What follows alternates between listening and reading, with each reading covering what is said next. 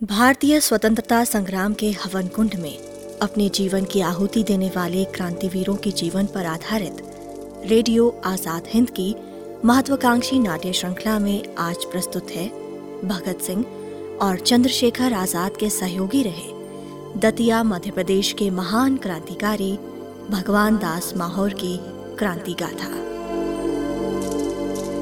हम आपको लिए चलते हैं झांसी के एक अज्ञात स्थान पर। जहाँ चंद्रशेखर आज़ाद शचेंद्र नाथ बख्शी और भगवान दास माहौर की मुलाकात हुई।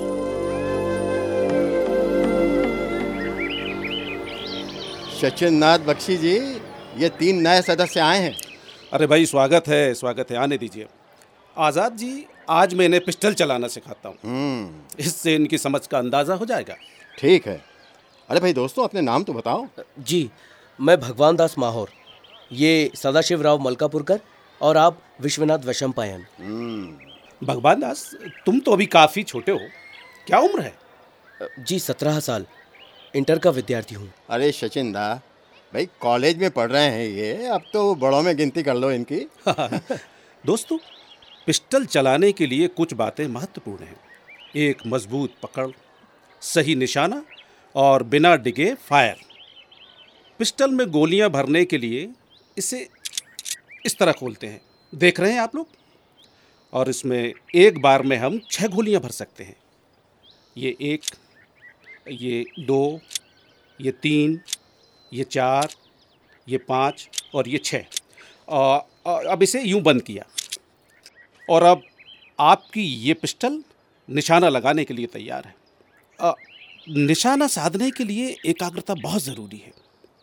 ये देखिए पिस्टल निशाने की सीध में इस तरह रखो कि पिस्टल की मक्खी और निशाना दोनों एक सीध में रहें।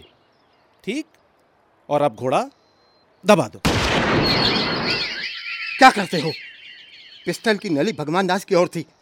यदि मैं तुम्हारा हाथ ऊपर नहीं उठाता तो अनर्थ हो जाता सचिंद्र नाथ ओह सचमुच बड़ी भूल होने जा रही थी। जरा देखो तो भगवान दास की घबराहट में धड़कने तो नहीं बढ़ गई। चेहरे से तो एकदम शांत दिख रहा है। नाड़ी की गति भी सामान्य है। दिल पर हाथ रख कर देखता हूँ। दिल की धड़कन भी सामान्य है। आज़ाद जी आपकी सजगता से बहुत बड़ा हादसा टल गया। इस उम्र में भी इतनी निडरता अपनी पार्टी के लिए हमें ऐसे ही लोग चाहिए। युवक भाग्यशाली है। ऐसे ही थोड़ी मर जाता कुछ करके मरेगा। अब तुम तीनों निशाना लगाने का अभ्यास करते रहो। और आज़ाद जी आपका बुंदेलखंड मोटर कंपनी में काम कैसा चल रहा है? मैकेनिक का काम सीख रहे हैं। यूँ समझो काकोरी कांड के बाद यहाँ झांसी में अज्ञातवास अच्छा गुजर रहा है।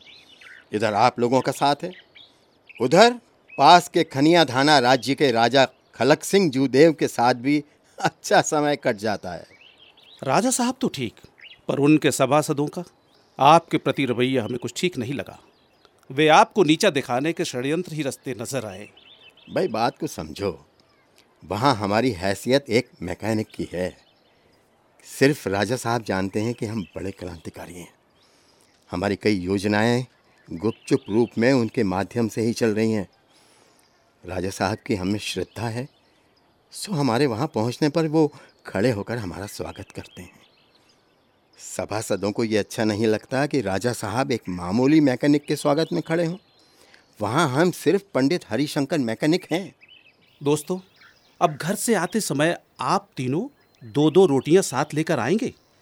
वैसे आज़ाद जी हमें ये अच्छा नहीं लग रहा है कि हम तो घरों पर अच्छा खाना खाते हैं और आपके लिए यहाँ रूखी सूखी रोटियाँ ही आ पाएँगी। कैसी बातें कर रहे हो? अरे मेरा खाना तो तुम लोगों से अच्छा होगा। मुझे तीन घरों की रोटियाँ तीन तरह के अचार मिलेंगे। साथ ही तीन साथियों का प्यार भी।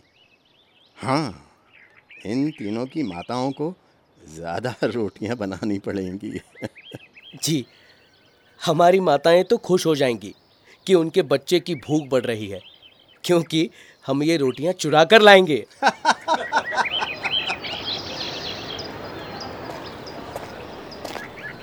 शेर चलते हैं, दर्राते हुए। बादलों की तरह मंडराते हुए, ज़िंदगी की रागनी गाते हुए, शेर चलते हैं दर्राते हुए, बादलों की तरह मंडराते हुए, ज़िंदगी की रागनी गाते हुए। अरे भाई वाह भगवान दास, हमने तुम्हारा नाम हनुमान जी रख दिया है। तुम्हें बुरा तो नहीं लगा? इससे अच्छा नाम और क्या हो सकता है? हनुमान जी श्री राम के भक्त थे और मैं आपका। अरे मुझे तुम्हारी यही बात अच्छी लगती है कि हर बात को तुम सकारात्मक लेते हो। एक बात पूछूँ? जी पूछिए। क्या तुम फांसी के फंदे पर भी इसी तरह गा सकोगे? आप उस रोज पिस्टल हादसे के समय हमारी परीक्षा ले चुके हैं। आपको कहीं भी हमें घबराहट के चिन्ह नहीं मिले थे। बेफिक्र रहिए। फांसी के फंदे में भी मैं इसी प्रकार गा सकूँगा। हम्म रही बात पक्की। जी। हाथ ठोको। लीजिए बात पक्की। हाँ, तो फिर सुनो। जी। तुम्हें पूना जाना होगा। तुम्हारे साथ सदाशिव राव मलकापुरकर भी रहेंगे।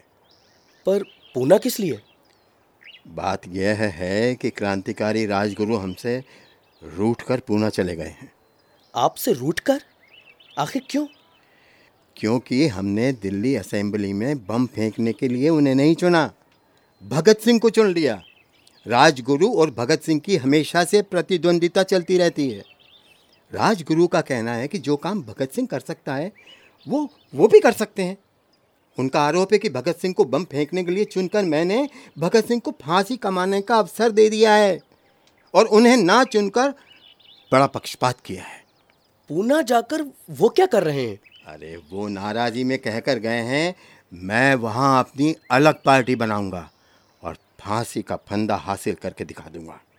सच तो यह है कि वो इश्क के शहादत के जीते जागते नमूने हैं।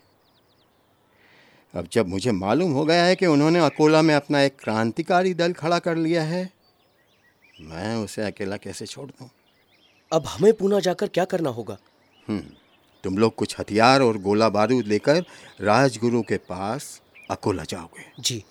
वहाँ उसे ये सामान देकर कहना कि मैं शीघ्र ही वहाँ पहुँच रहा हूँ। उसके साथ ही काम करूँगा। जाना कब होगा? जल्दी से जल्दी हो सके तो कल परसों में ही। जी ठीक। हम तैयारी करके निकल जाते हैं। बहुत संभल कर जाना होगा। जानते हो ना बड़े जोखम का काम है। आप चिंता ना करें।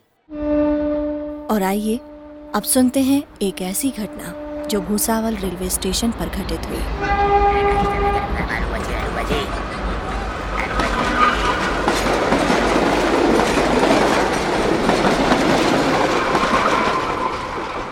सदाशिव जी भुसावल तक तो हम साकुशल आ गए। अब अकोला के लिए गाड़ी बदलनी होगी। कुली कुली। कुली। कुली! हाँ सर। हम्म ये पेटी उठाओ। अकोला की गाड़ी पर चलना। हाँ चलिए चलिए। पर हाथ लगाकर पेटी सिर पर रख दीजिए जरा। हाँ हाँ। ये अब ठीक है चलिए। अरे ये आबकारी नाके की ओर कहाँ जा रहे हो? हमें इधर से ही सामान ले जाने का ऑर्डर है। नाके पर तलाशी होती है ना साहब? क्या ये ज़रूरी है? इधर तलाशी में उलझे तो कहीं अकोला की गाड़ी ना छूट जाए। अरे नहीं छूटेगी साहब। एक ही तो पेटी है। तलाशी भी हुई तो जल्दी छूट जाएँगे। सुनो। जी। तेज़ी से सीधे निकल चलना। जी। जब तक कि कोई रोके नहीं रुकना नहीं। जी जी जी। ठीक है साहब। चलिए। ए, तुम रुको। इतनी तेज़ी से कहाँ चले जा रहे हो? अकोला की गाड़ी पकड़नी है। कहीं गाड़ी ना छूट जाए इसीलिए। नहीं छूटेगी। पेटी खोलो। जी इसमें कुछ नहीं है। कपड़े वगैरह हैं बस। हाँ वो हम देख लेंगे। तुम ताला खोलो। ताला खोलने की क्या ज़रूरत है? कहा ना कपड़े वगैरह हैं। फालतू की बात नहीं। ताला खोलने को कहा है तो ताला खोलने का। अ, हाँ अभी खोलता हूँ। चाबी कहाँ गई?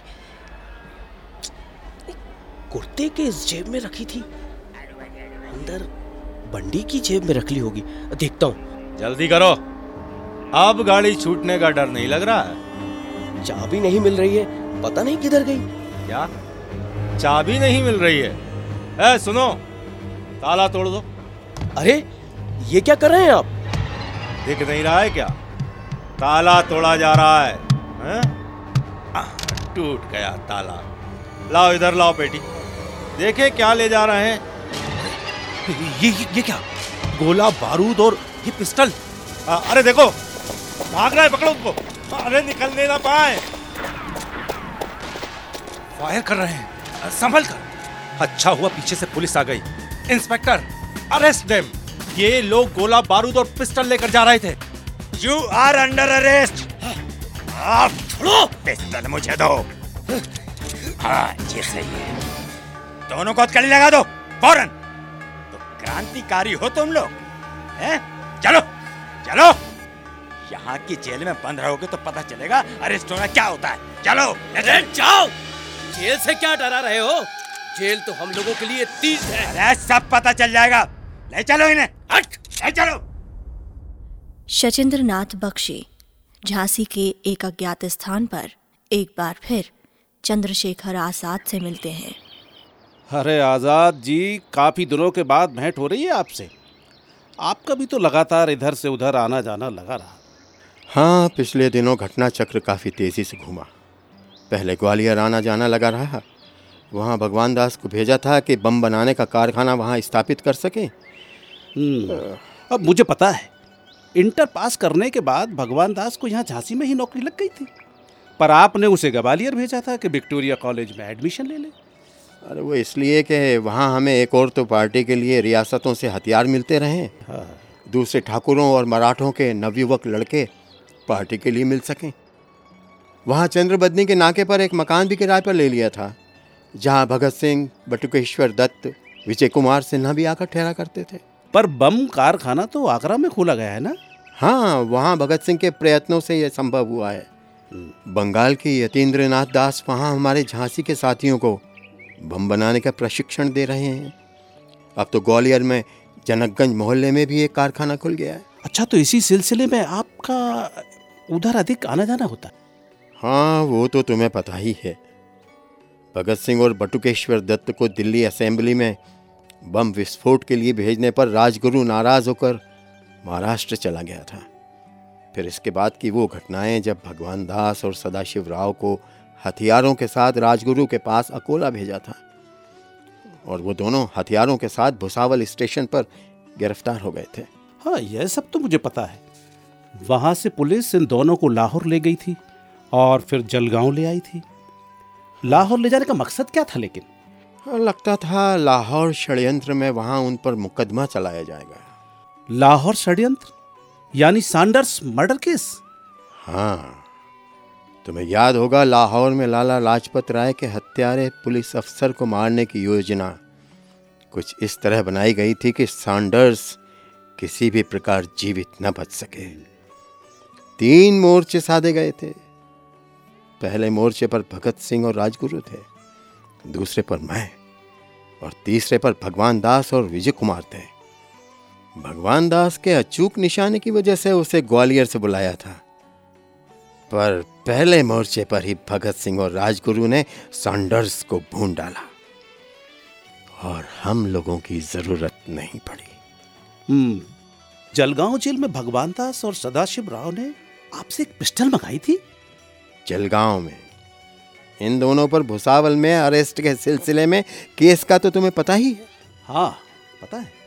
21 फरवरी 1930 को इनके विरुद्ध गवाही देने के लिए मुखबिर जयगोपाल और फणींद्र नाथ घोष आने वाले थे। भगवान दास चाहते थे कि यदि उन्हें किसी तरह एक भरा हुआ पिस्टल मिल जाए तो वो अदालत में इन मुखबिरों को मारकर फांसी चढ़ जाएँ। आपने भगवती चरण के हाथों पिस्टल भेजी तो थी? हाँ जब भगवान दास का संदेश उनके वकील खुलेकर ने मेरे पास भेजा तो मैंने फरार क्रांतिकारी भगवती चरण को वकील के वेश में जलगांव जेल में भेजा। उसने घर से आने वाले भोजन के टिफ़िन में चावल के नीचे भरा पिस्टल भेजने का इंतज़ाम कर लिया था। फिर क्या हुआ? फिर योजना के अनुसार पिस्टल भगवान दास के पास पहुँच भी गया था। उन्होंने अदालत में गद्दार जयगोपाल और फणींद्र नाथ घोष पर फायर करके घायल भी कर दिया था। पर वो बच गए। इस अपराध में भगवान दास और सदाशिव राव को आजीवन कारावास की सजाएँ मिली। आज़ाद जी, सुना है भगवान दास को? आजीवन कारावास की सजा से काफ़ी खेद है। हाँ भगवान दास को उस समय बड़ा थक्का लगा।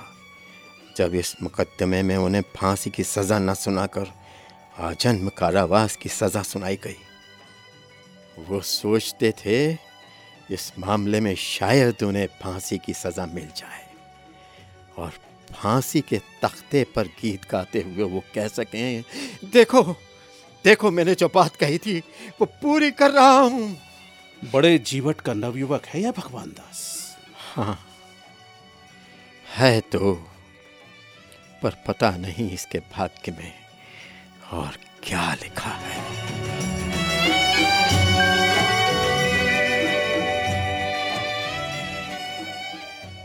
सत्ताईस फरवरी 1909 में मध्य प्रदेश के दतिया ज़िले के बड़ौनी ग्राम में जन्मे भगवान दास माहौर का निधन 12 मार्च उन्नीस को लखनऊ में हुआ। आजन्म कारावास की सजा भुगतने के बाद उन्होंने बीए किया एमए किया पीएचडी की उपाधि साहित्य महो महापाध्याय का अलंकरण प्राप्त किया और साहित्य सृजन किया। उनकी यश की धरोहर पुस्तक बहुत प्रसिद्ध हुई।